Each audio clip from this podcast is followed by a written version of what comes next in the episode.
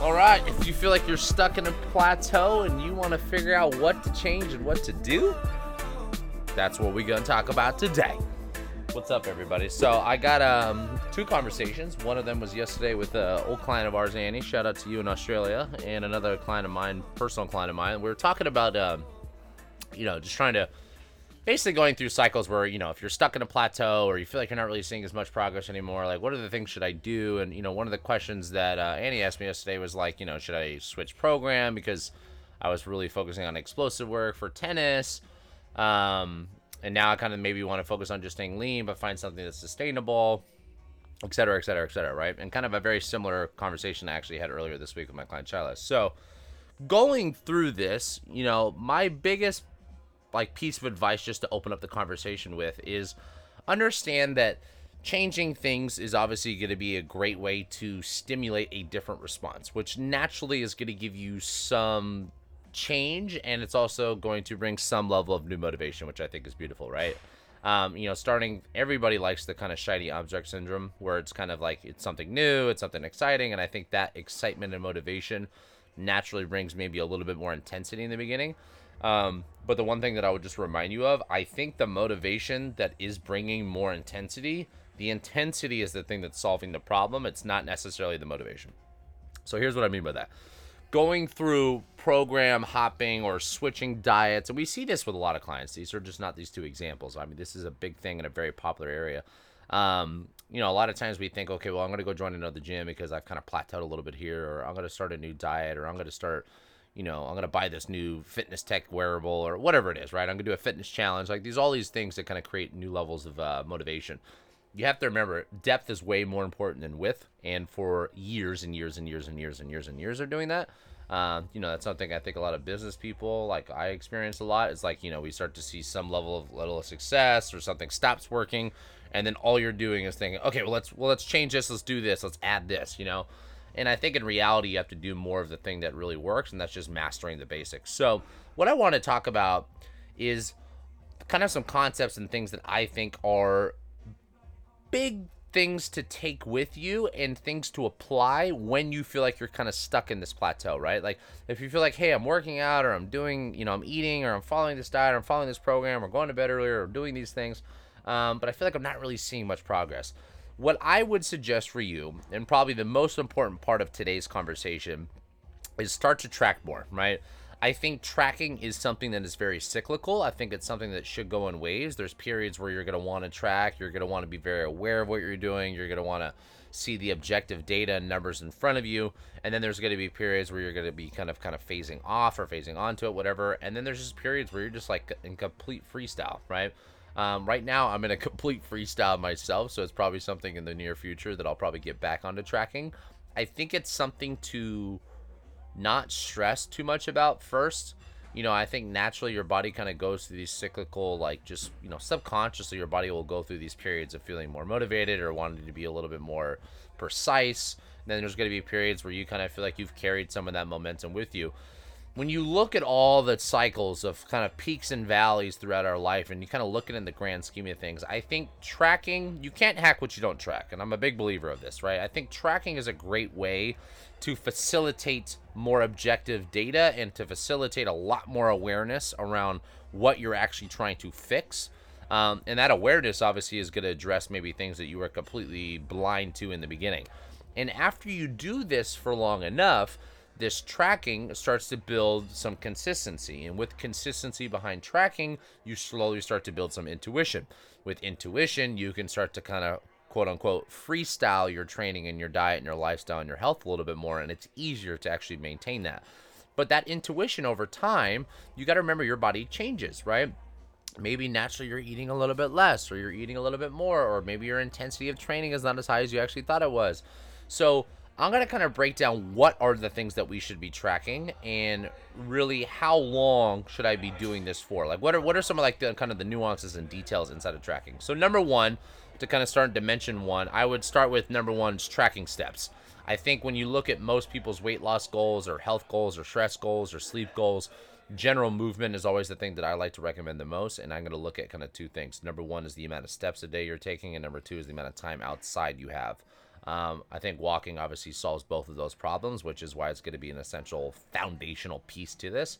So having something like an Apple Watch, an Oura Ring, a Whoop, or any type of data tracking, even your phone tracks it if it's in your pocket, and shoot for a minimum of eight, but ideally looking at 10 to 12. I think once we get past that 12,000 steps, kind of research shows that it kind of flatlines a little bit more. So I don't think it's really as much of a need or stressor for you to really be shooting for 15, 18, 20. And also, it's just probably not that realistic. So waking up first thing in the morning and getting a 20, 30 minute walk in and maybe walking after your meals to help with digestion and blood regulation and all that good stuff. But finding something that allows you to be very structured with it um, and be aware of it, right? Because a lot of times people say they're moving a lot and then they realize they're stepping 5,000 steps a day. Us as humans, we were designed to move. So you being very sedentary with work or life or in general not moving enough, um, that is just a recipe for disaster for everything else that I talk about from here. Um, most of your walking, hopefully, is not on a treadmill. I would hope that 99% of it is done outside in the sun because you get so many other benefits of stress reduction and the benefits of everything that the sun provides us. So Number one, I would start to track steps. Number two, big thing, and this is kind of a question that Annie asked me yesterday, is like, should I switch up program? The answer is yes, you can, and yes, you probably should. But what's more important than even switching the programming is tracking the programming, right? Um, you need to remember that in order to stimulate growth, in order to stimulate change, you need to do more than what you're currently doing. So, am I either doing more reps of the same weight or am I doing more weight uh, at the same reps, right? Having something to track that progressive overload over time is going to be such a vital piece for your growth. You got to remember that we should be with the mindset going into the gym to build muscle, right? If we're not building muscle, um, we're not really taking advantage of the metabolic machinery that our body provides doing that. So, one of the things that I would suggest for everybody is really instead of going to the gym and thinking about weight loss or fat loss, focus on going to the gym to build muscle because muscle itself is going to be that thing to metabolically keep your body burning fat. Not to say you shouldn't do cardio, right? This is going to be kind of the next part of the conversation. I think doing cardio, both aerobic and interval training or anaerobic or whatever form that you have, is also another measurable.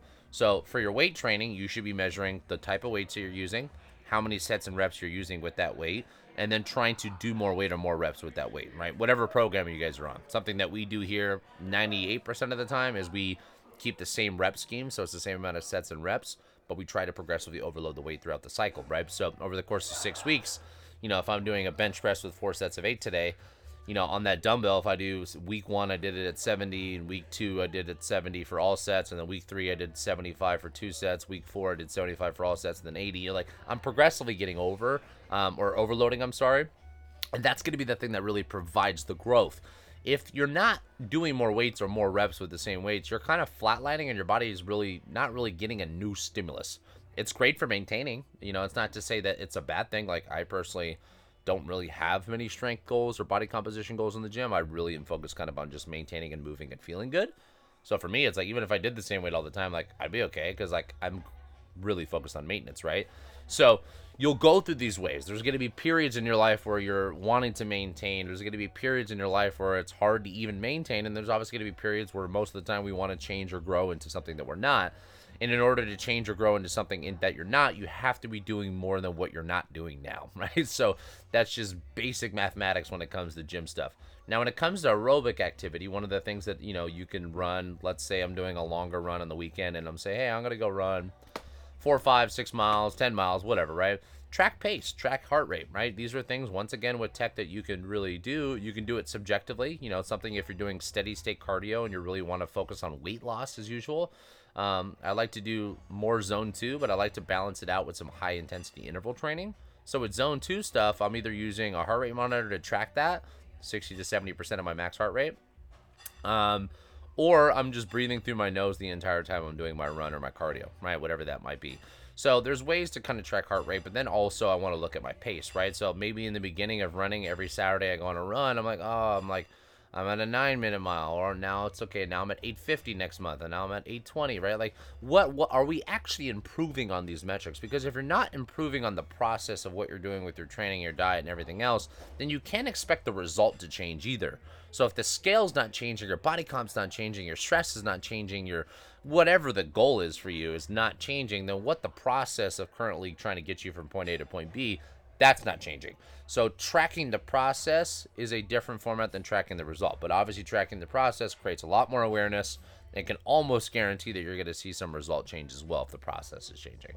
So steady state cardio, tracking pace, tracking heart rate, high intensity interval stuff. Um, obviously, you can look at output. You know, if I'm doing going to the gym and I'm doing 20 second or doing Tabata Airdyne, 20, let's say 20 seconds on, 10 seconds off, or whatever the format is, 10 seconds sprint, 50 seconds rest. What's the output? How many calories am I getting in that 10 seconds or that work phase versus the rest? And then over time, I'm tracking those things, right? Because I want to say, hey, I did 10 rounds of 20 second sprint and 40 second rest, and accumulatively, I did, you know, I'm just gonna, I don't even know what the hell would be. Let's say I did 50 calories, right? And then next week I did it, I did 51, and then the next week I did 48, and then the next week I did 53, and then over the macro of the cycle, I actually increased my calorie output by five or 10 calories doing the same format.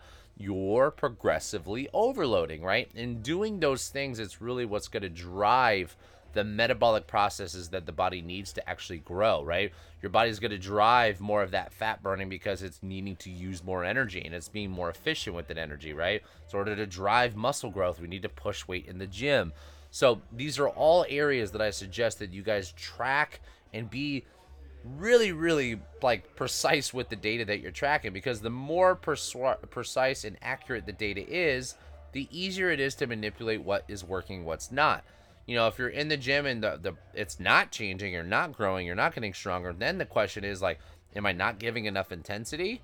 You know, am I in the right program? Like everyone kind of immediately questions it. I would say 99% of the time, the program is not really the problem because most programs, and I would even take that back. I would say any program can work for most people. The question is the level of intensity that you're providing, the overall volume of it, and then am I actually trying to beat my previous score? And that's just another, you know, that's the mental side of training, right? Like saying that you're not getting stronger is like, well, is that, is that you not pushing yourself? Like that's subjective, right? What's your rate of perceived exertion doing these workouts, right? If you feel that you get a better workout with friends or a trainer or a class because you push yourself harder, then it's not a physical limitation. There wasn't a reason why you couldn't push more weight. It was mental, right? Like you weren't able to do those things by yourself, so you needed some outside source of motivation and accountability to get you there. And this is why I'm in business. This is why I have a job, obviously. So leverage those tools too. It doesn't need to be a service you pay for. Sometimes it's a friend we work out with, right? Sometimes it's our partner at home, our roommate a coach or class, like I said, like there's so many different tools that we can do that. But if you're not growing, the intensity is not there. If the intensity is not there, the results won't be there. Okay. Then the next phase is obviously tracking nutrition. This is a huge piece. If you're going to track two things, if you really want to focus on really expediting weight loss and fat loss for most people's goals, you need to number one, make sure you're hitting protein. And I'll be honest with you, I would put most of the focus for almost every single client I work with on just hitting protein first. Like, don't even worry about calories. Don't worry about anything else. Like, you know, there's a found if I were to look at the pyramid of things, like protein is always the way I like to start because most people that I work with say they're eating enough protein, track it, and realize they're not even fucking close. Second thing is then the quality of the food. This is a harder thing to track, but this is an easier thing to manage. Where are you buying it? Are you eating out all the time? Are you eating at restaurants? Who's doing the grocery shopping? Quality of food is a great way to just kind of indirectly have a byproduct of having a better diet because if you're eating things that don't come out of a package box or have labels on them, then you're eating things from farmers market or grocery stores that are produce and meat based, then like it's pretty hard to screw up a diet, right? I think diet, when you think about having common sense, it's not rocket science. The more you eat food products versus actual food, um, the more, the farther away you're going to get from actually having a successful diet, right? So those are things that we need to look at as number one, tracking protein. You can use MyFitnessPal, you can use a food scale. Second thing would be calories. If you equate for protein and calories, it doesn't matter what the fat and carb makeup is because the composition doesn't matter because the calories are accounted for. Your composition of protein, carbs, and fat equal the total amount of calories. So if I'm saying, hey, I'm supposed to eat 2,200 calories for me to lose weight, and I'm hitting, I'm supposed to have 190 grams of protein well, track making sure I'm getting 190 grams of protein. Track making sure that I'm getting 2,200 calories. If I'm not seeing the scale move on the weight, your calories are wrong. Either you're tracking it wrong, or you're actually have just the wrong equation or wrong amount of calories that you need. So you need to maybe lower it, right? Eating in a caloric deficit is one of the only ways your body can burn fat, right? It is the only way that your body can burn fat. How you do it, there's plenty of ways to do it. This is where keto and paleo and intermittent fasting and all these other tools make it easier to be in a caloric restriction. But when people say I'm not eating enough or I'm eating barely anything, then that maybe you're metabolically kind of screwed up. Maybe you need to do some reverse dieting because a lot of times you going too much of a deficit for too long or under eating for too long, your met- metabolism slows down to accommodate for that, right? So that's why it's important to have periods where you have diet breaks where you kind of eat in a maintenance mode for a little bit, and maybe even for some people in a surplus for a little bit, depending on activity level, but then spending majority of your time in a deficit. So just remember when you think that you're eating in a deficit, but the weight's not changing, you're not. Like it's just fucking numbers. It's as simple as that. So tracking what your calories are, what your macros are, being religious about it, all these things I would say for food, you know, most of these things I would say for sure track for a minimum of 21 days if you're kind of really in a rut. For some people that are just kind of just getting a pulse on where they're at for some things, maybe track food relig- religiously for like a week. Um, training is one of those things I kind of would say you probably can go in longer phases of cycles on and off. There's phases where I don't really track anything forever, and there's phases where I'm pretty religious for months. So that's something you find that kind of nice balance act. But yeah, tracking protein, tracking total calorie intake, carbs and fats, pick something that's more aligned for your style of eating, obviously. I personally like to balance both of them out. Hydration being a huge thing that a lot of people don't track that need to track. You know, if you're eating a gram per pound of protein for your total body weight, um, you're going to get a lot more satiety. You're going to get a lot more of the metabolic thermogenic benefit of that. Um, and that in itself is really the way that we want to shape the diet. If you're not getting enough protein, you're not being able to feed the muscle. If you're not feeding the muscle, you're not growing the muscle. If you're not training hard enough, you're not growing the muscle. Your metabolism is going to slow down. You're naturally going to overeat on the things that are a bit more palatable and less satiating, and you're going to overeat a little bit. And like you just go down this negative rabbit hole, right? So I think it's really important to understand that what are the things that really mitigate satiety for me? What are the things that allow being in a deficit to be easier for me, right? Being hydrated is a huge thing. You should be having at least half your body weight up to your total body weight in water. There's little things that you can hack with like having caffeine, right? Tea and coffee, as long as you're not having these sweet little frappuccino things. Like these are great ways to kind of suppress appetite in a really in a healthy way as well. Um, and then really when you focus on the rest of the diet, I like to focus primarily 80% of my focus is getting protein and fiber, right? And fiber being vegetables and fiber being fruit. Um, and I cycle throughout the seasons with that as well. So nutrition really really to get precise with that to understand what works for your body in today's current state. Not what worked for your body 10 years ago not what worked for your body a year ago. Stress changes sleep changes lifestyle changes metabolism changes and with change requires more awareness with that right? So getting a pulse on where you're at is a really really important thing then I think it's really cool to look into some of the little bit more of the holistic tracking, tracking sleep, tracking stress. Stress is a little bit harder to track, but we can use things like heart rate variability.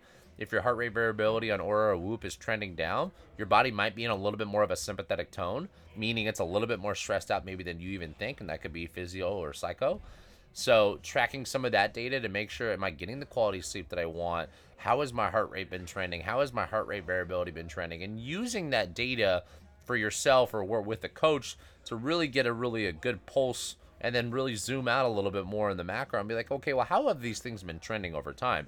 If you see your heart rate variability over months has been trending down, your body's more stressed. It needs more parasympathetic tone back in the body. So I need to do things that require um, or facilitate probably a little bit more of a parasympathetic response. So maybe I need to do more walking than running than I thought. Maybe I need more time in nature. Maybe I need a little bit of a dopamine reset. I don't need to be in my phone or technology. Maybe I need to reevaluate some of these relationships in my life or my job or what is the thing, right? And you need to be the one that creates awareness around it, right? You need to journal it. You need to talk about it. You need to bring it out. Um, those are s- easy things to talk about as in my shoes for you guys, but they're hard as fuck to master yourself, right? So finding that balance, I think, is super, super, super important. But really understanding that sleep and stress are the foundations to the nutrition and the training and the movement and the exercise and the aerobic training above. Um, then below that, as I talk about right a million times and forever on, like your mindset, your community, and your environment, right? What are the all the things externally around you, and what are the things internally that you deal with every day? But track all those things and be religious with it. The last part that I'll leave you with is how much time should I spend tracking these things? Like I mentioned briefly earlier, I think nutrition is one of those things that we can get a pulse on it pretty quick. If you do seven days of trait tracking with everything you do, track water, track protein, track calories, track fat, track carbs, you know, sign up for the premium membership for a month on Fitness Pal, cancel it after. Like, do whatever, right? But get the data, right? Get the data in front of you, build the intuition. Use the data to build intuition. If you're not using the data to build intuition, it is literally a waste of fucking time, and that's a headache, actually.